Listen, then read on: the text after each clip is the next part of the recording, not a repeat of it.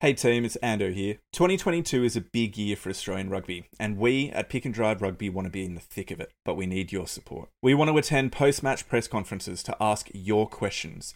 We need more interviews with players and coaches to give you the insights that you want into the game they play in heaven. And we want better recording equipment to create a superior listening experience for you. If you like what we do, and let's be honest, even if you don't, please consider getting involved and sending us a tip. All donations will be put straight back into the podcast. We do this for love, not money, but every little bit counts.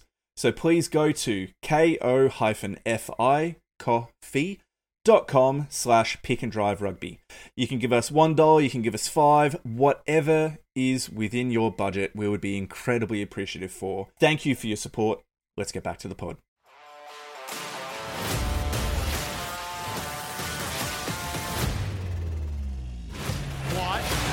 Spinning back to the open side, Kareem Bettet, up the ball here for Simon, who's quick, Pete Simon, looking for Kareem Bettet, back to Simon, oh that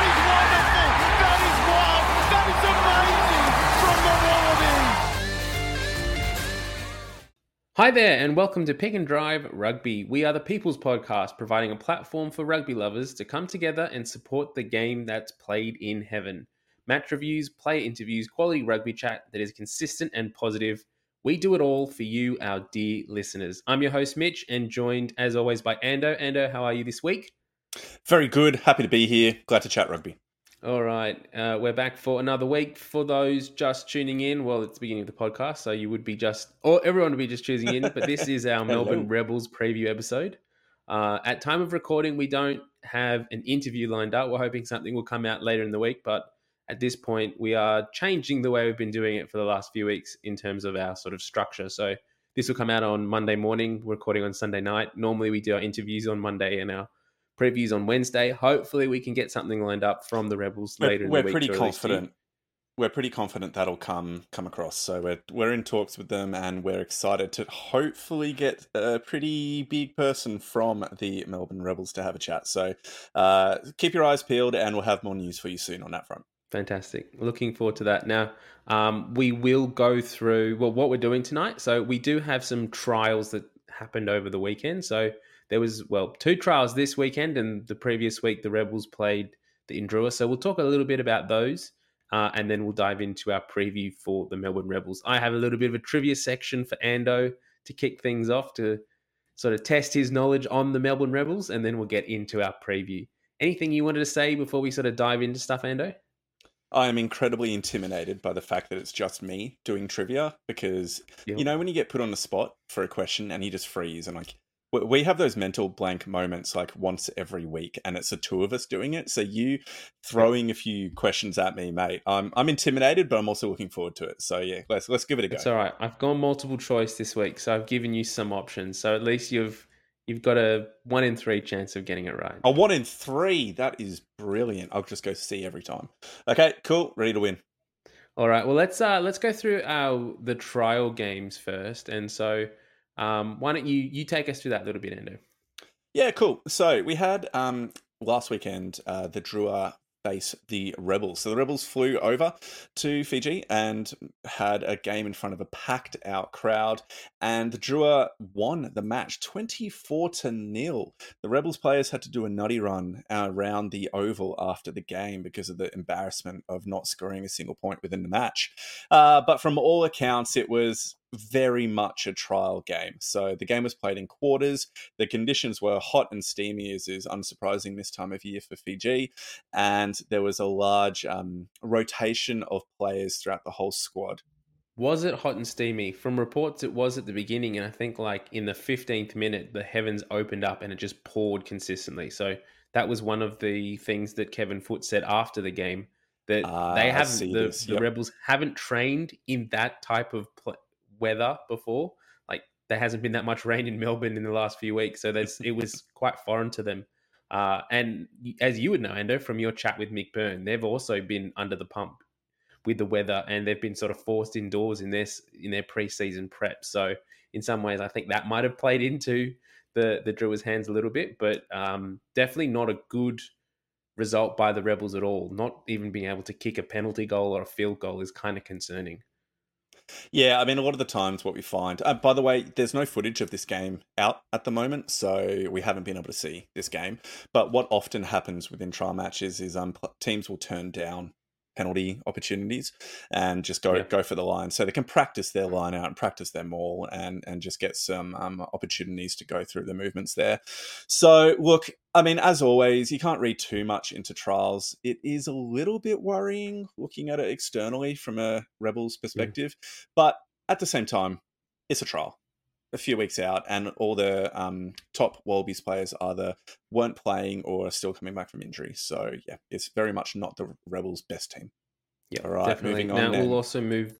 Yep, let's move on to the Force versus the Reds. So the Force played the Reds over in Perth in stupidly hot conditions on Saturday night, and they went down 10-45 against a Queensland Reds team. Again, there's no footage for this game beyond a little analysis clip that the Queensland Reds have put up. Supposedly live streaming hasn't made it to the Force yet, made it over to Perth, but I'm sure they'll get there in the next decade. Yep. But... one of the things that became incredibly apparent was just the speed and accuracy of a lot of the play and the heads-up play with the combinations they had. So Fraser McRae and Harry Wilson were absolutely brilliant together. Kalani Thomas was playing scrum half, and he had a little kind of turn and acceleration through a half gap at the back of a line out, which was impressive. I haven't seen that speed from him before. And that really, really excited me. So there were some really, really good moments. Upcoming fly half, Harry McLaughlin-Phillips, who was playing on the wing for the first time, playing for the Reds, bagged 2 tries. And one of them was absolutely incredible. I think it was a crossfield kick and the ball had bounced and was going out. He jumps out of the field of play, throws the ball back into a Reds player, and then manages to kind of like sprint up the sidelines and be in position to get the returning pass to then run through and get the try. It was just brilliant. Absolutely loved it. And I mean, it's in a 2-minute highlights clip. So any thoughts that you had from this game?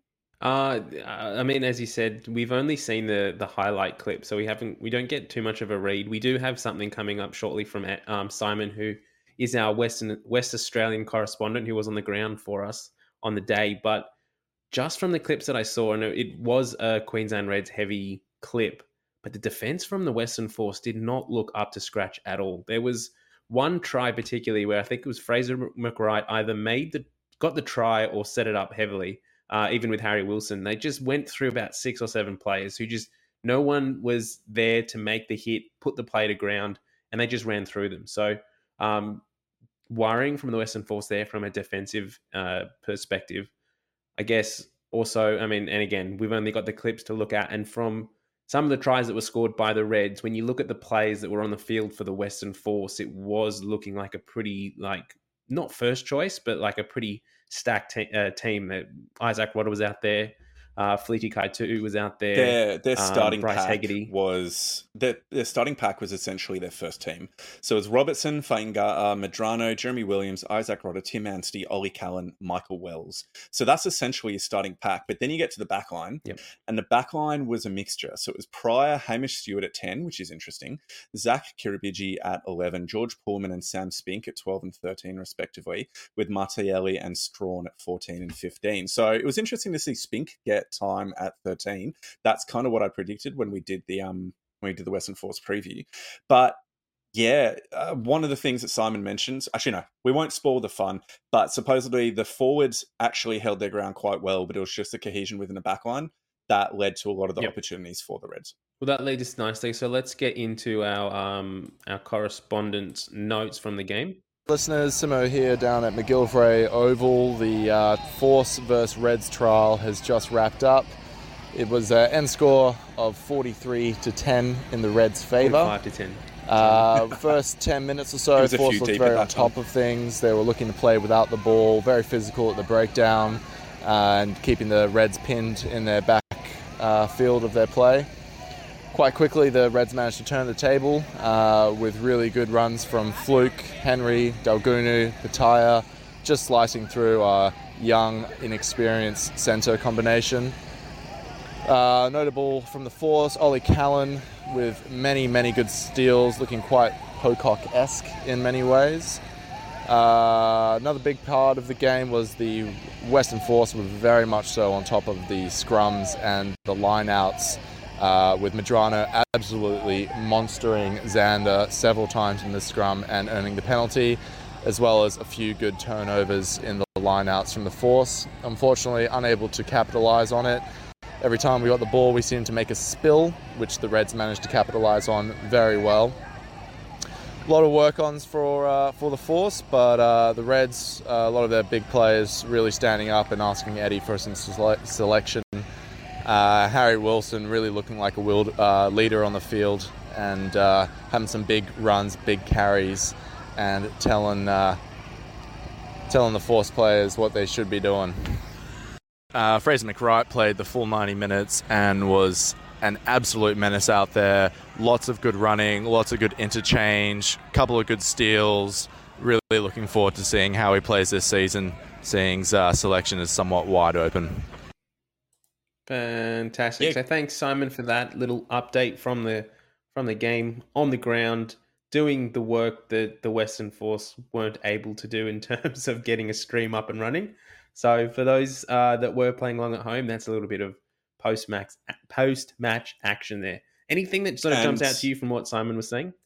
Yeah, I just want to jump in quickly before I speak specifically to what he said, was one of the things that Simo did for us, which he was an absolute legend for, was on our Discord server, which, by the way, everybody should jump on board and join. He was actually doing live text updates for the game for us in one of the threads there covering the match. So it was as the best that we could do, as though you were there at the game.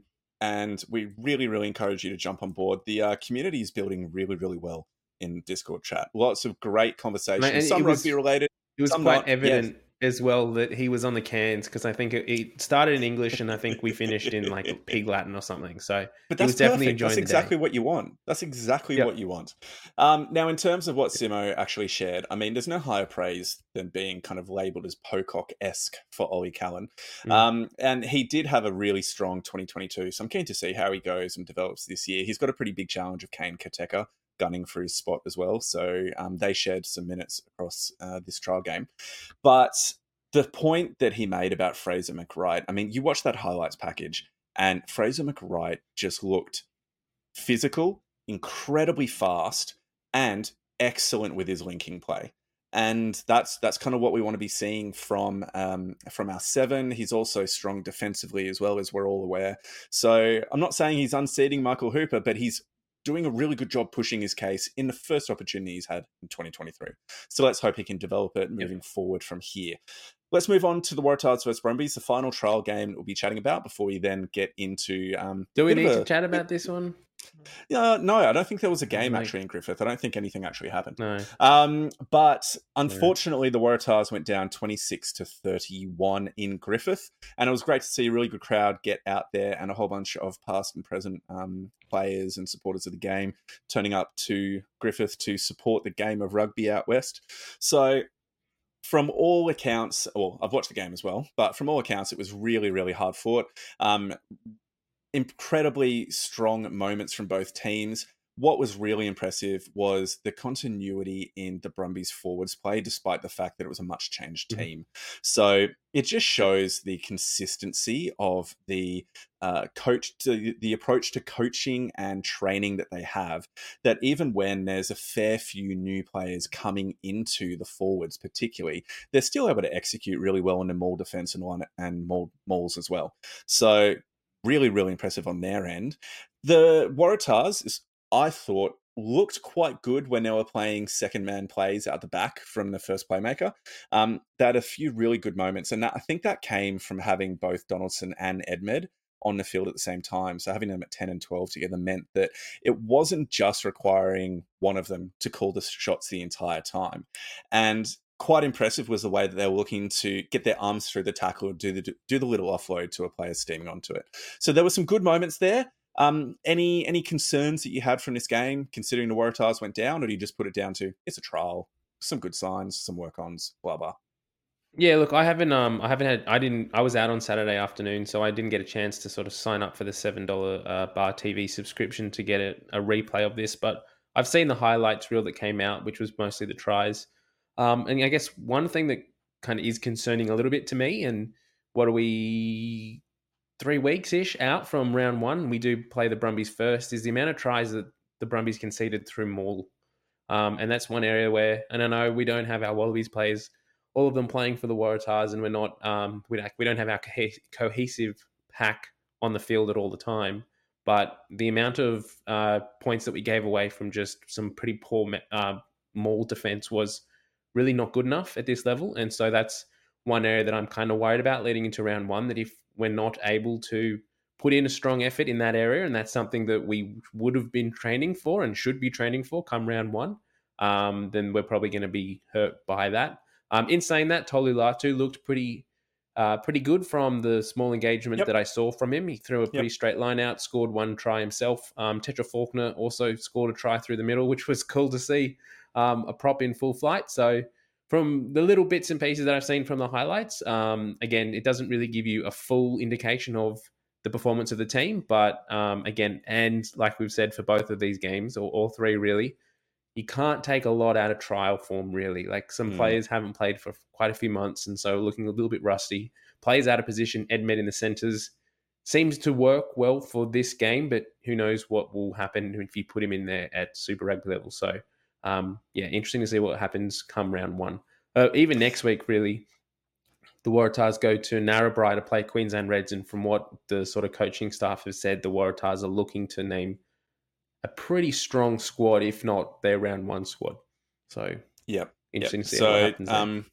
Jason Gilmore, in the chat that I had, if you haven't heard that, go back and listen. It was a really, really good conversation. Mentioned that some of the key Wallabies just will not be playing. They've got they'll be within the stand down requirements where they just don't play any of the trials. So it'll be in most likely the best available squad that they could be putting out now. A couple of points for players, individuals, I just wanted to highlight. A bit concerning, Dylan Peach went down in the first 3 or 4 minutes with what looked like a quad or a groin injury. So he got an intercept, stepped off his right foot to cut inside the defending player, and basically fell to the ground, clutching his right upper kind of quad area, and then hobbled off afterwards. I haven't seen any updates from the team about that yet, but that's concerning considering the form that he had last year and for Australia A. Now, we do have some pretty good replacements in Nwangani Tawase and Namani Ndolo, but at the same time, the back three isn't particularly stacked considering that Kirtley Beale isn't available anymore. So that's just something to keep an eye out on. That being said, Corey Toole for the Brumbies was very, very strong. Got 2 tries, one of them just showing his sheer pace compared to his opposite number at the time. Max Jorgensen put in a good shift for the Waratahs at 15.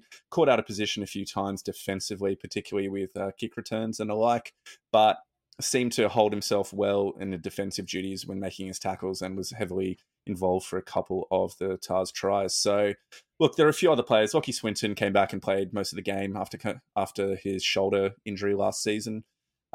There's a few other players we can name. But overall, good to get some meters under the legs of the players, and very excited to see the next game against the Reds because I think they'll be better for it. Anything else you want to say, or do we want to move on to the trivia that you have prepared?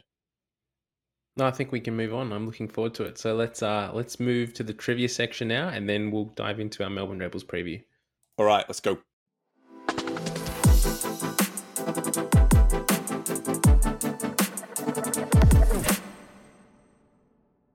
All right, it's time to start our trivia section for the Melbourne Rebels this week. So we're doing trivia. I've got 5 questions for you, Ando. Each question gives you 1 point. We'll tally up your points at the end, see if you can go 5 and 5. And each question... Now, I've got an option for you. Each question is multiple choice. Do you need the answers, or do you want to have a crack? If I have absolutely no idea, then I'll ask for the multiple choice. Okay. All right. I'll give you double points if you can answer the question without a prompt. All right. So maximum of 10 is on offer. Maximum of 10 points I can get. All right, everybody play along at home. If you can get better than me, please jump on to Twitter, Facebook, Instagram, and mock me mercilessly. Let's go. Please do. Please do. All right. What year was the Rebels' first season in Super Rugby? Oh, God. Would it have been about 2000 and... Now, do you want the option for half points to get 1 point, or do you want to get it wrong and get no points? Wrong. I'll just get it wrong. Let's go. So if the force got kicked out, then let's go 2008. No. Damn it. What was it? Not right. 2011. Oh, damn. Okay, cool. All right. Number two. Who was the Rebels' inaugural captain? Was it Sterling Morlock? It was. So 2 points there. Get in. Come on. Number three. The Rebels' first Super Rugby victory was over the Brumbies in round 2, 2011. What was the score? Now, I will give you the options this time because that's going to be ridiculously hard. But which of these three options was the final score in their first victory in Super Rugby?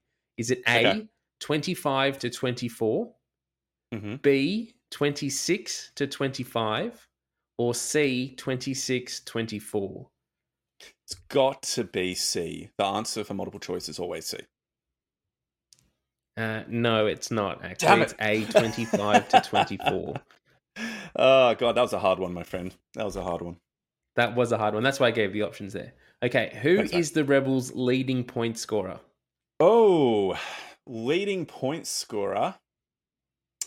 Now, do you want the three options, or do you want to just get them wrong? Yeah. Give me the options. Okay, I'll tell you who I'm thinking. I'm thinking Matt To'omua. Oh, yeah. Okay. Yeah. A, James O'Connor. Yeah. B, Reece Hodge, or C, Will Genia. It wouldn't be Genia because he didn't take kicks. So with that in mind, it's going to be Hodge or O'Connor.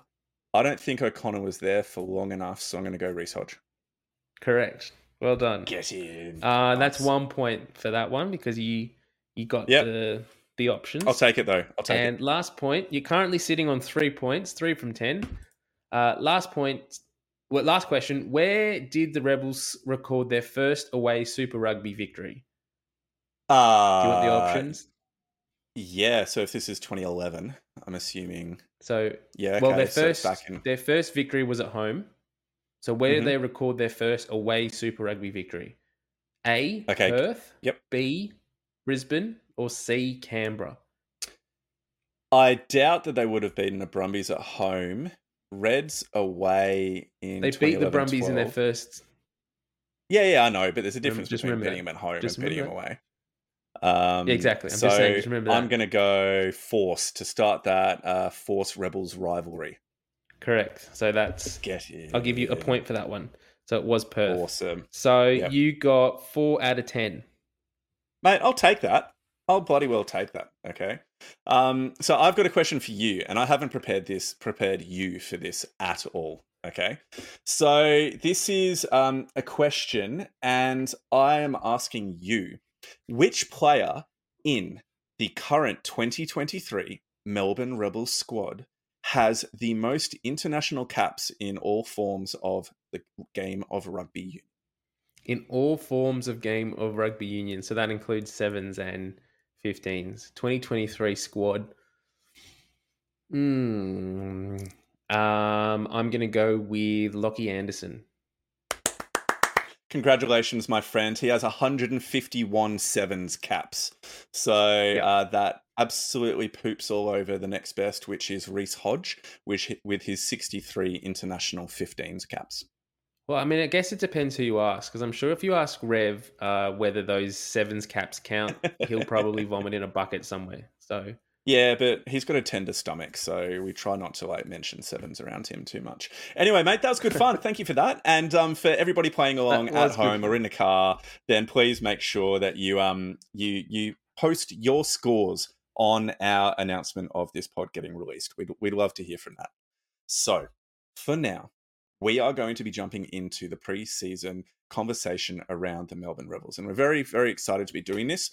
We've got through a couple of the Super Rugby teams already, and now it is the Rebels' turn. So let's start off with a review of their 2022 season. So they had 14 games. They won 4, lost 10, placing 10th outside of the finals competition. Now, that, by any stretch of the imagination, was not a good season. And unfortunately, that means that all of our conversation on this review of their last 2022 season is going to be a little bit negative, but unfortunately, it's just the way that it is. So a couple of key games or key points within the season were the initial 5-game losing streak against the Australian competition, the Australian side of the conference. They lost their first 5 games before they finally got a win against the Drua, and then backed it up again away against the Force. Now, with that, looking back at the start of the season, do you remember how frustrated Michael Wells was getting as captain, and how it seemed like things were not happy down in Melbourne at the start of 2022? Oh, definitely. It was almost like he didn't want to be doing the post-match interviews, and every time he did do one, he took his headgear off and almost threw it on the ground in anger, and then was just saying things like, it's not good enough. You know, we're not doing what we need to be doing. We're not doing what we're talking about. And it was just absolutely filthy at his players. So there was a lot of frustration there, and a lot of frustration, I think, internally as well, not just from him doing those interviews, but like you could see it in the players after the games, that, you know, hands on hips and just looking around, very dissatisfied with what was sort of going on in Melbourne at that time. And unfortunately, that comes down to kind of the nature of some of their losses as well. Some of the losses were really, really poor within those first 5 games. And one of the things that I just want to really highlight is the Blues loss.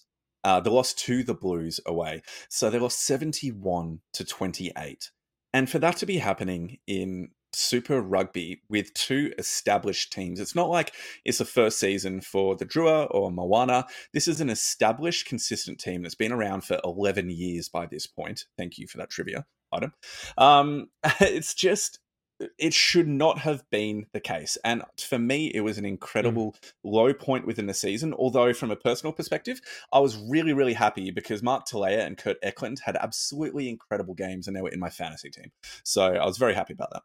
But what do you make of some of those heavy losses that the Rebels endured early on? I mean, we know that Dave Vessels basically departed the club right before this point. Was it a kind of drop in morale that led to this result and the poor run of games? What do you point it towards? Look, it's really difficult when you look at a team like the Rebels or the Force for how they've sort of fared in Super Rugby in the last 2 years. Like, out of all of the teams in Super Rugby, particularly the Australian ones, and when you look at Super Rugby AU in 2020 as well, those teams were forced to play the majority of the season, particularly 2021, away from home. Like, the Rebels were based in, was it Coogee? I think it was, or somewhere, Terrigal maybe, in New South Wales. Terrigal, they were based away from home for like 8 or 9 weeks at a stretch. And they left at the last minute. Like, if you listen to the interview that Kevin Foote had with the Raw a few weeks ago, some of the things he was saying is just how stressful that was on not only the players but the coaches as well. That they left Melbourne overnight one night because they had to play the next game and didn't know when they were coming back, and so they were kind of just on FaceTime with family and friends and sort of saying, and wives and loved ones saying, "When are you coming home?" And we don't know. We just need to be able to play the rest of this season, and then hopefully we'll come home when it's done.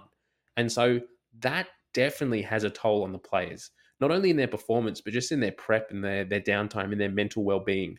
So I think you can sort of look, you can see that is starting to have effect now. The decision by Dave Vessels to step away, the decision by Tim Sampson, or I don't know if that was necessarily his choice to step away from the Western Force, but I think that buys into it as well. He has now popped up.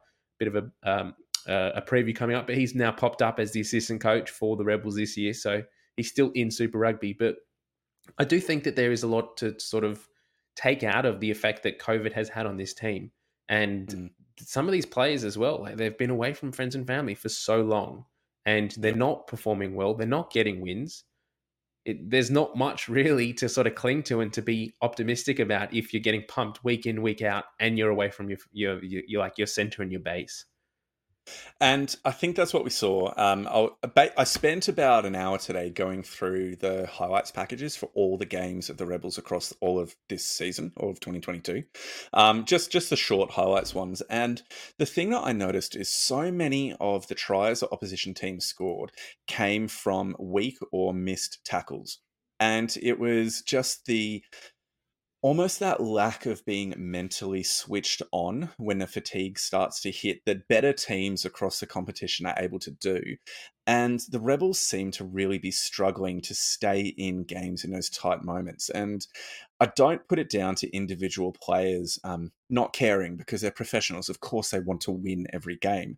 I think what you're talking about there, about the mental load and the stress that the last couple of years had taken upon the players and the experience that they've had, combined with the coaching difficulties that the club was experiencing as well, I think all came together to result in those poor performances in moments that really mattered. Now, there were a couple of good performances. One point that I'd like to say on that, one area before we sort of move on, and it's one of the key takeaways that we've got noted there as well, is you can also see from the Wallabies players too, like the players who you expect to stand up and put in big performances for the Rebels weren't doing it last year. Reece Hodge was kind of all over the place and he was overplaying his hand. He gave away, I think it was the second game of the season, he gave away 2 yellow cards resulting in a red card for a knock, for both knockdowns or intercepts, and then ended up getting a few weeks off from that.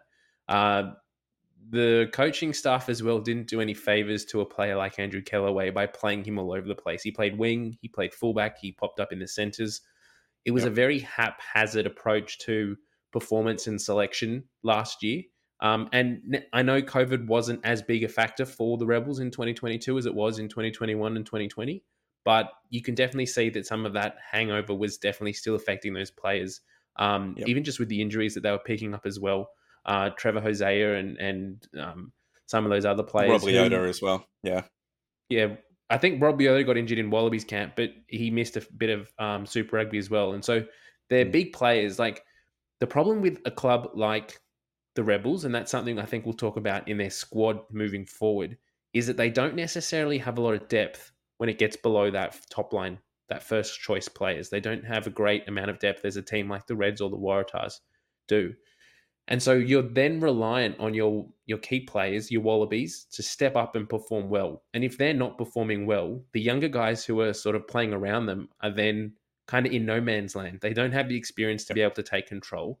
The players around them are sort of spiraling out of control and everything sort of goes to poop. And that's what we saw in 2022 for the Rebels.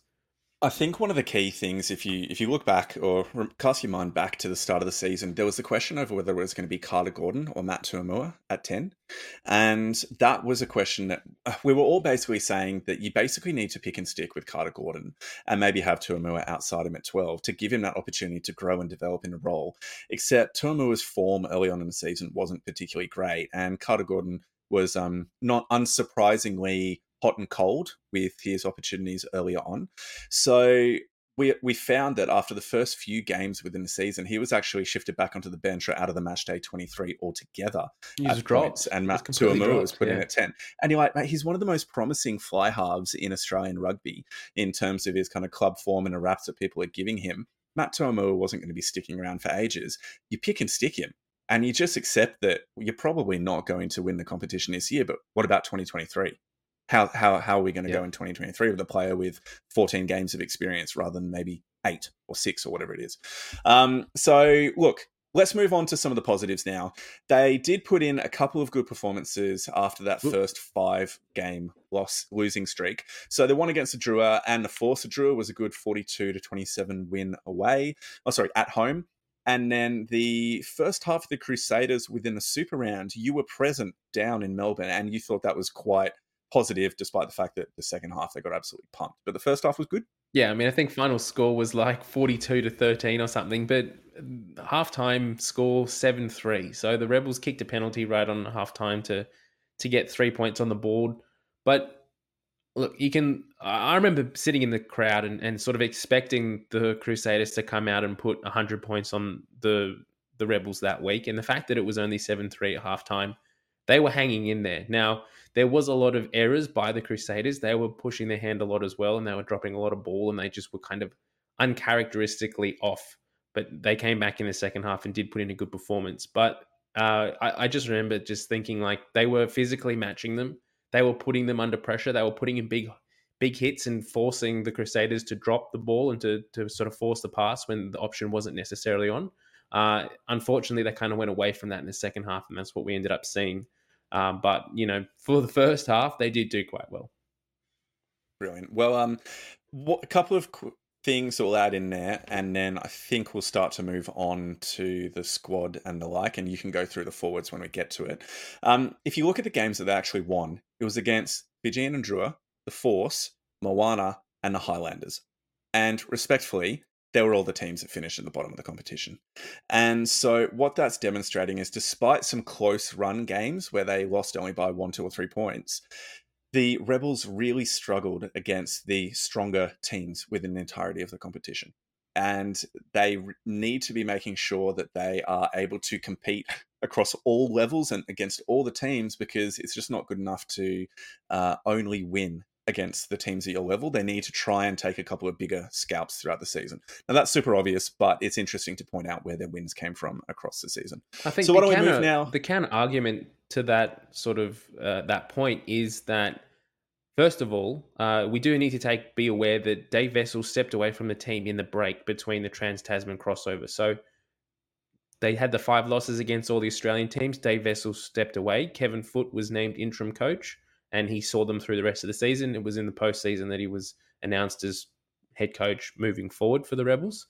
That had a lot of sort of machinations behind the scenes around that. Like, Kevin Foote changed the way that they were attacking, the shape, and we saw some improvement from that. The other point I wanted to make around that too was, if you look at it at a team like the Reds, who went into the second half of the season and didn't get one win against a Kiwi team.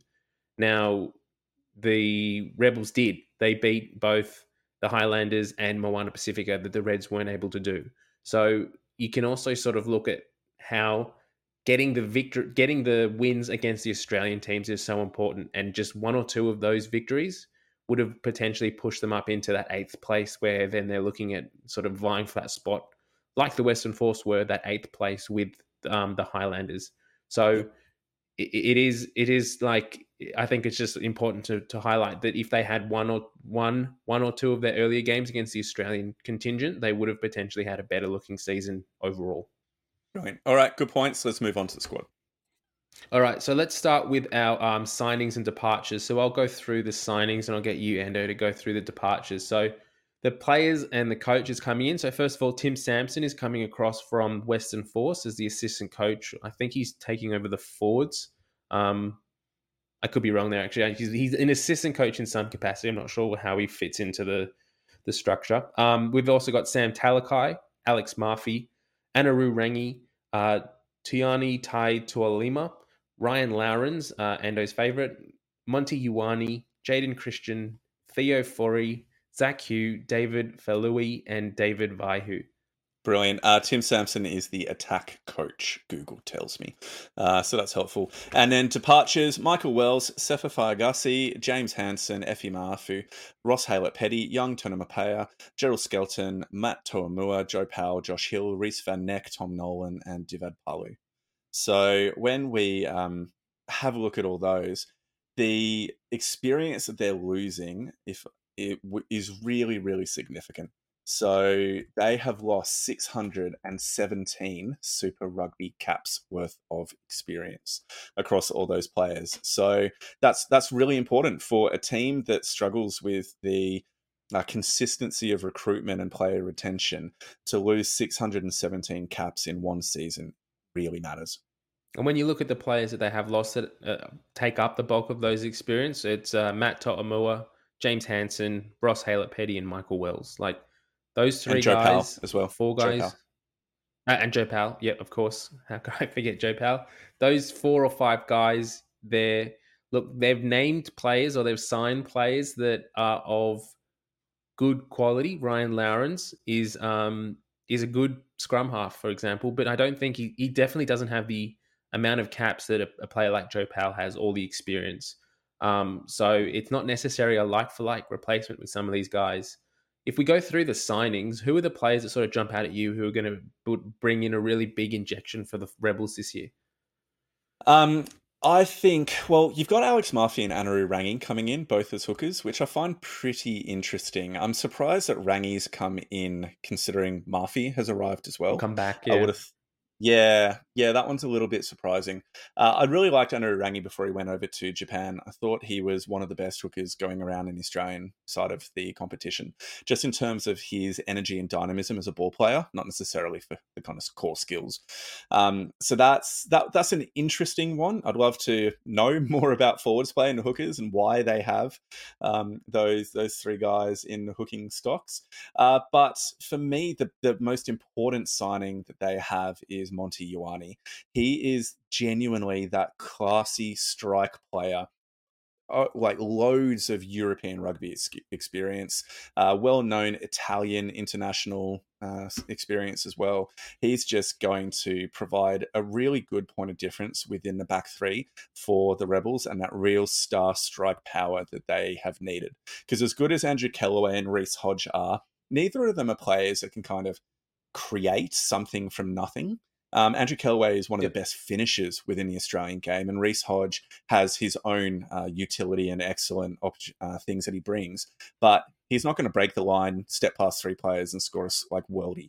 It's just not going to happen, whereas Monty Ioane can do that. Yeah, definitely. I think one of the, when we look at the departures, one of the players that jumps out to me, and look, we've been talking about how he hasn't been performing maybe the last year or so, is Matt To'omua.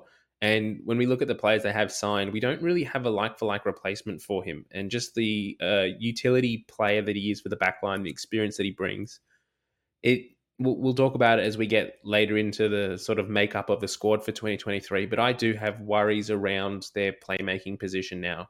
That with Carter Gordon, like he has potential and he's going to be a great player in coming years. But we saw last year that he's not quite up to Super Rugby level just yet. He's still a little bit green around the fins.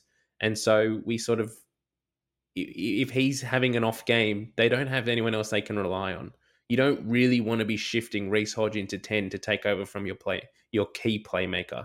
So it would have probably been good in hindsight to have a player like Matt To'omua, who is a bit of an experienced player who could play 10 to sort of take the heat off a little bit.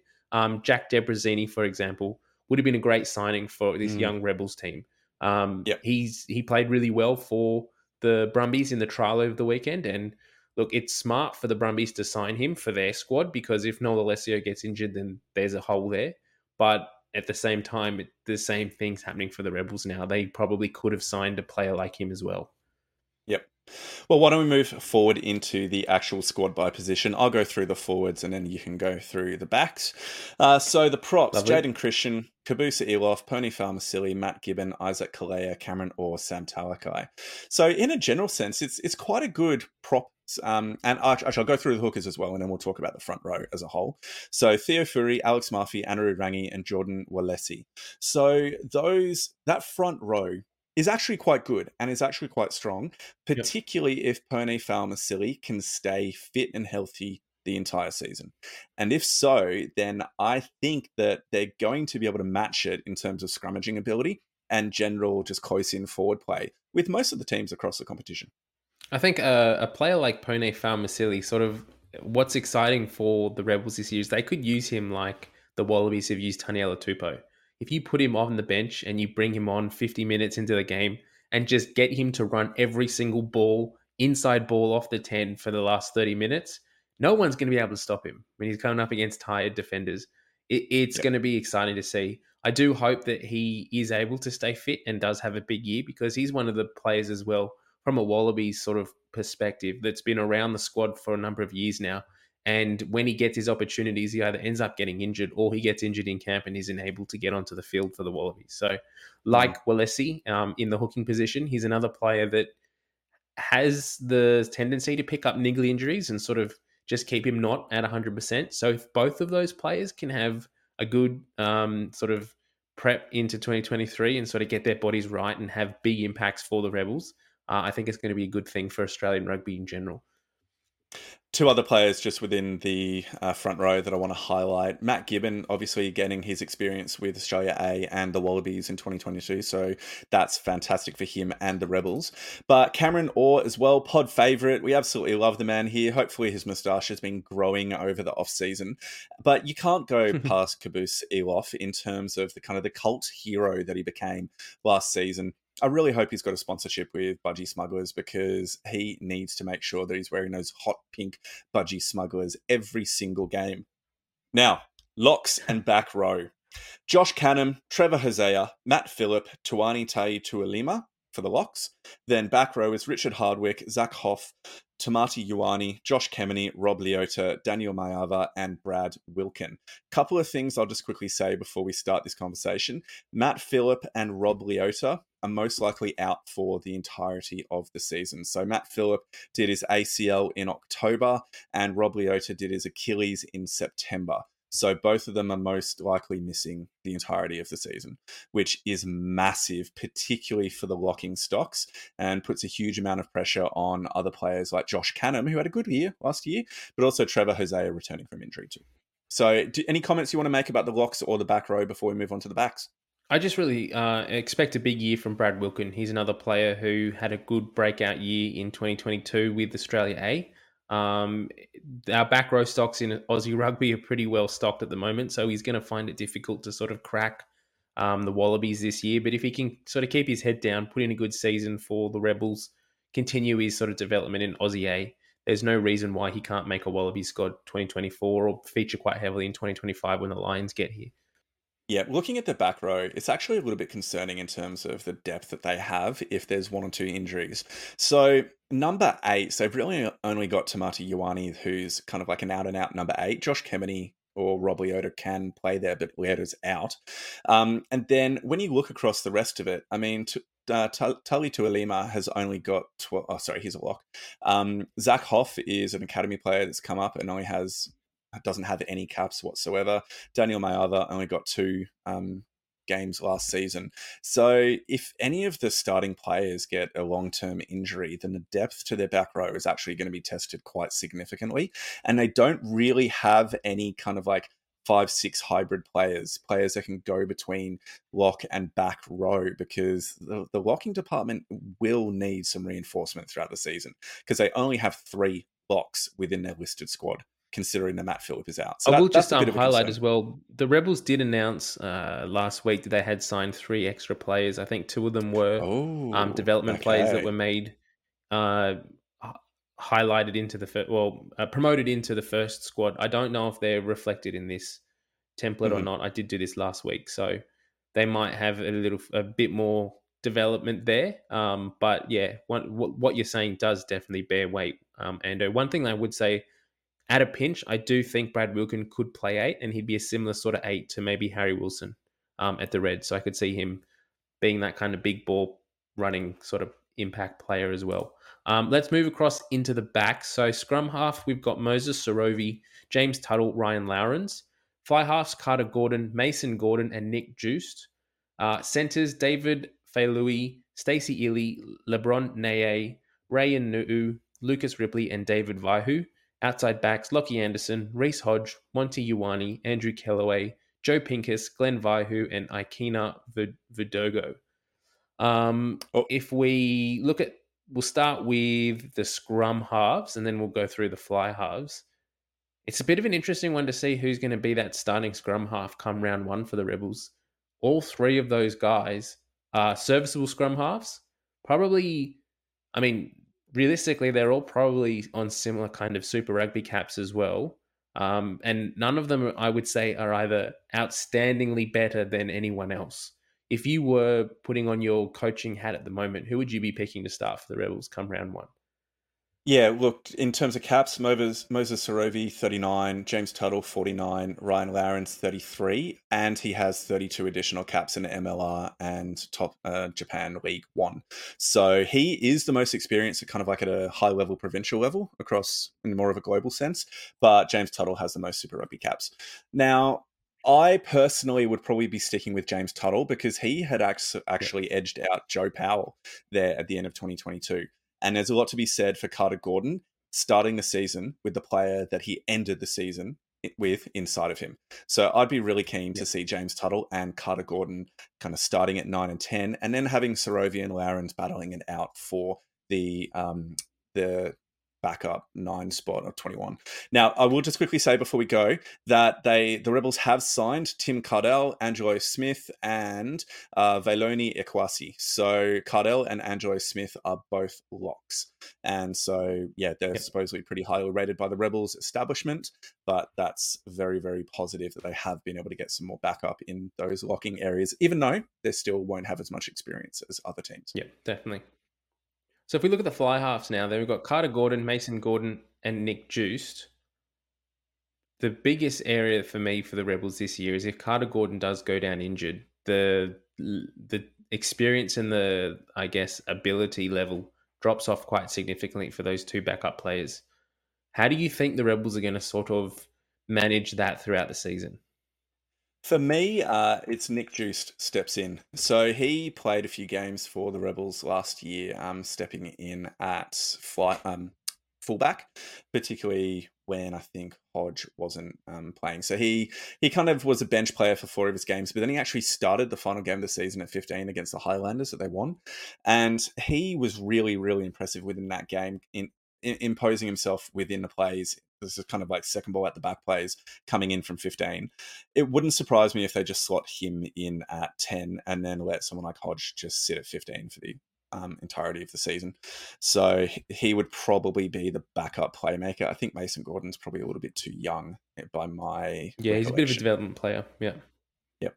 So that's how I'd fix it anyway. All right. And with the outside backs, like there's a bit of a wealth of talent there. They've got 3 spots really.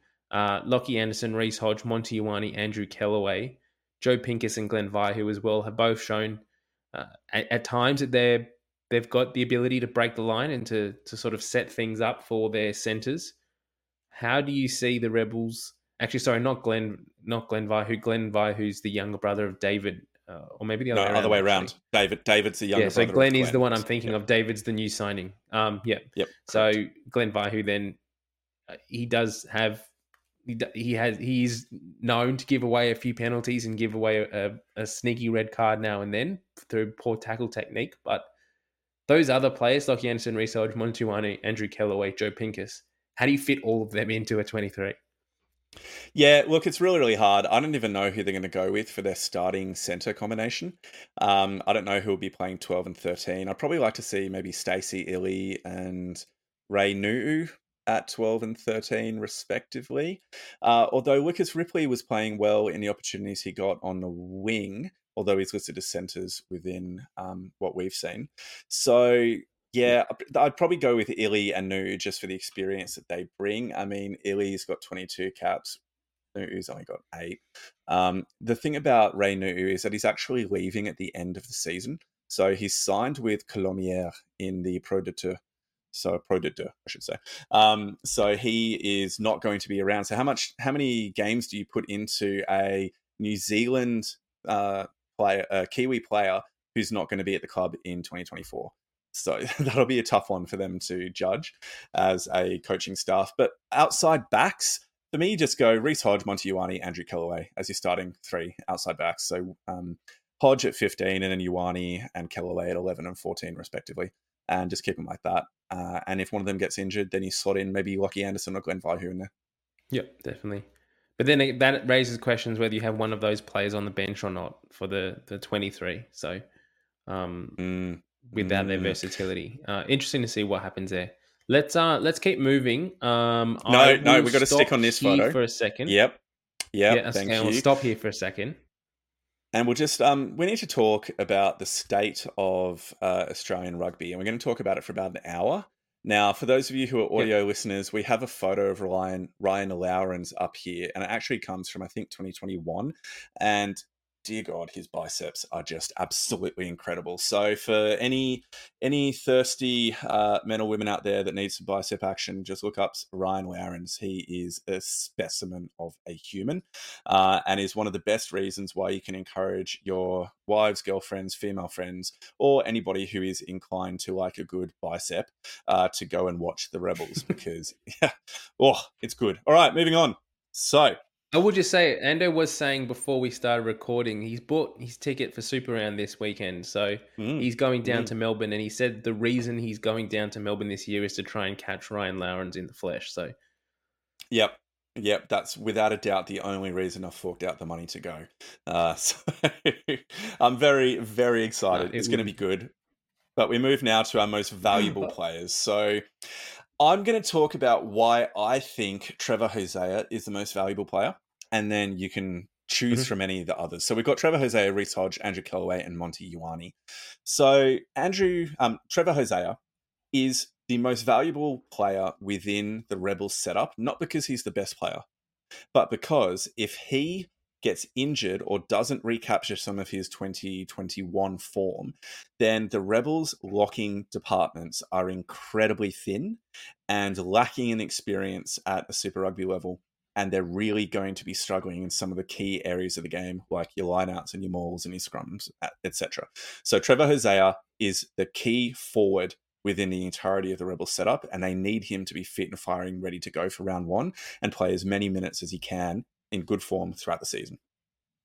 I'll just keep moving on then, I guess. I don't think there's else to say. I mean, we could talk about some of the forwards as well, around how they're, when it comes to sort of the backup, and that's, I guess, a general theme for the Rebels, that they've got great starting players, but then the backup doesn't have quite the experience or knowledge that the starting players do have. Some of their forwards, their front row or their props as well, could be considered most valuable players. But I think we highlighted when we went through the squad that they do have a little bit of depth there. They do have a little bit of room to move. But as you highlighted, Ando, in the second row, really, without Trevor Hosea and with Matt Phillip both out injured, they're going to struggle should they pick up an injury. So I think for me personally, a player like Andrew Kellaway is going to be so vital to the success of the Rebels moving forward. He needs to be firing in 2023 for them to have any real chance at sort of putting together a game plan realistically. He has shown, both him and Reece Hodge together, in 2022, when those both those players, when either Andrew Kellaway was injured or Reece Hodge wasn't firing or was suspended, when the players came in underneath them, they just looked lost in the back line and they didn't know what to do. They didn't know where they were going. Carter Gordon is a young, inexperienced fly half. He has the skills to be a really good fly half in the coming years, but he needs his outside players around him to sort of stand up, give him a little bit of direction, straighten the line at times. And Andrew Kellaway and Reece Hodge are those players who are definitely going to be able to do that. Yeah, good shout on all those fronts. Look, I think Reece Hodge, Andrew Kellaway and Monty Ioane, they kind of speak for themselves about why they're most valuable players. So I'm pretty happy for us to be moving on for this, if that's okay with you, mate. Yep, for sure. Let's go. Let's finish things up with our season predictions. All right, I'll take us through this. So strengths. The Rebels really clearly have a combative pack. They are more than capable of matching it with teams within their forward play. So we highlighted the front row and the quality of players within the front and back rows. Obviously the issues within the locks, but they can match it for large parts of the game with any team in the competition. They additionally have some really high quality individual players within their back line. But unfortunately, it's players who maybe haven't played a huge amount of rugby together, or in particular combinations with the players inside or outside of them. And so it might take a little bit of time for them to develop that relationship with the players so that they can kind of read each other's minds without having to have that verbal conversation that comes with experience. Additionally, weaknesses. We've already mentioned their depth. I'm not convinced that they have a particularly strong centre options. So let me just read out the Super Rugby caps of the listed centres that they have. Okay.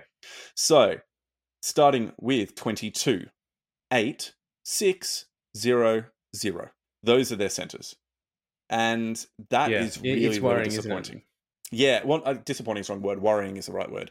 And, I mean, you can move somebody maybe like Glenn Vaihu into 13 or Lucas Ripley or Andrew Kellaway, but then you're taking a good player and putting them into a position that they're not so good at. So, for example, Andrew Kellaway, one of the best players in the whole of Super Rugby in 2021, and he was incredible for the Wallabies as well. Come 2022, he gets moved around between fullback, wing, and centre for a large part of the season, and his form drops, understandably, and he was really, by the standards that he'd set, nowhere near as good. So you don't want to be moving a player of that quality into a position that they're unfamiliar with. So centres is a concern. So those are my comments on their strengths and weaknesses. Do you agree, disagree, have further comments that you wanted to add? I guess one of the other weaknesses I can think of for just the general, or the whole, like 23 for the Rebels, is they're not a particularly big or strong team. They're quite like, there's no big players. You got Kubus Elof is a bigger player, but you don't have anyone of the sort of stature. Pone Faumasili is another one, but you don't have any Taniela Tupos. You don't have an enforcer like Lockie Swinton or Jed Holloway, Harry Wilson, those types of players. You've got players like Brad Wilkin who can put in big shots, but they're not necessarily known for their kind of aggressiveness and abrasiveness around the field. And when you think of the Rebels, you kind of don't necessarily think of them as a team that's going to bash up the opposition and, you know, push them around and sort of shape them to the sort of form that the Rebels want them to be doing, or pushing them out of their own shapes. They, again, it's something that's sort of been a theme for them for the last few years, is they haven't really, particularly in 2022 and 2021 to some degree as well, they never really had a strong game plan that you sort of go, okay, this is how the Rebels play. This is how they're going to score points. Last year, it took them 3 games or something to score a single try. And it was a very opportunistic try when it came to it. So I think the Rebels really need to sort of figure out how they're going to play rugby. And it's not necessarily the brash, abrasive style that some of the sort of Kiwi teams or the South African teams tend to play. I think they need to be really clinical in their kicking approach, the sort of the finesse of the game, to be able to move the ball around quickly and into space to sort of get the opposition out of line and out of shape and to sort of attack at that. That's the kind of area that I can see them excelling at. But at the moment, I don't think they have the experience or the players with the right amount of game time together to be able to really do that and have that cohesive element. Yep. So some good thoughts and comments there. I mean, one of the concerns I have moving forward when we consider where players are going to be throughout 2023 and then after the World Cup is you've got some of their key players like Matt Phillip is off contract at the end of 2023. It would not surprise me with where he's at with his career if he goes overseas and tries to get a payday. And I wouldn't begrudge him that. But then where does that leave the Rebels? And so it's continually that idea of player recruitment, player development that they've struggled with for a while. But I'm actually quite impressed with where Nick Styles as a GM has been moving the organisation over the last 2 or 3 years. They're promoting a lot more from Victorian pathways and trying to bring academy players through rather than just getting kind of star recruits and filling a hole for a year or two before they jet off into the sunset for another payday somewhere else. So, I mean, Josh Canham was great last year. He was one of the star kind of locks for the Rebels throughout 2022. Hopefully he can have another big year, but they need to strike the balance between the development of broader squad players and players to get them experience, but also trying to keep as many of their Wallabies and best players on the field for as many minutes as they possibly can. It's a difficult balance, and I don't envy Kevin Foote with that at all. But we had them placing at 10th or below, which is, I'm sorry, Rebels fans, we don't inherently dislike you. You are on the Eastern Coast, so therefore we like you. So we just... You're part of the family. You're definitely part of the family. All Australian rugby teams are part of the family. But it's just hard to see where their wins are going to come from, considering some of the injuries and depth issues that they have. So do you think that's fair, 10th or below, mate? Yeah, I think, I mean, I feel like we're going over and over the same sort of points throughout this preview, but 1 or 2 key injuries to the 23, and they're going to really struggle to feel that. It almost feels like they need to sign 1 or 2 big plays in the middle of the season. Try and lure someone home for 2024 if they can, if it's not too late. 2024, 2025. Get a big player like Willie Skelton back and get him running around in the second row. That would be absolute gold for a team like this. So I think they're going to have a really big off-season after 2023 if they can sort of get their way through Super Rugby and sort of don't lose too many players through the process, and sort of reset from there and sort of think about who they can bring in, who's going to have big impact and sort of look longevity through 2024, 2025, home through to the home World Cup in 2027. Yeah, I'm looking at their matches throughout the season. I mean, because you don't play every team home and away. And yep. In a way, it's a bit of a waste that they're playing both the Rebels and the Rebels are playing both the Blues and the Crusaders at home. I'd almost prefer them, for their sake, to have played the Blues and the Crusaders away because they're unlikely to win both those games. But then save their home matches for a team like Moana or the Highlanders, that they have a better chance at winning. So I don't think the draw is as much in a favour as it could be. So I think our prediction of 10th is realistic, even if I want them as an Aussie team to be doing better. Yeah, for sure. Awesome. All right, mate. Well, I think that's it from our end. I think we've gone through the team as best we can. A couple of things that we do want to highlight. We are going to be going down. Both Mitch and I have our tickets booked for the Super Round down in Melbourne. So Rebels fans, we do love you. We do care. We are going to be coming down to Melbourne to watch the festival of rugby that's going to be on at Marvel Stadium. And we're very excited for that. Amy Park, not Marvel. My mistake, Amy Park. But please be making sure that you get in touch if you want to have a catch up or grab a beer before one of the games or something. We'd be more than happy to catch up and say good day.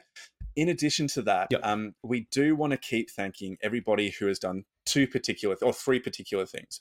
Number one, the Discord community that we have growing at the moment is wonderful. The amount of chat and conversations that are going on between different people is absolutely fantastic, and it's such a positive and welcoming place for people to come and just talk rugby. So make sure you get involved. Don't be worried if you haven't used Discord before. It's really not that confusing once you kind of wrap your head around it for the first couple of minutes. And many friendly people are there to help you out if you do need any help. So go to our profile on Twitter or Facebook or Instagram, and you should be able to find it from there.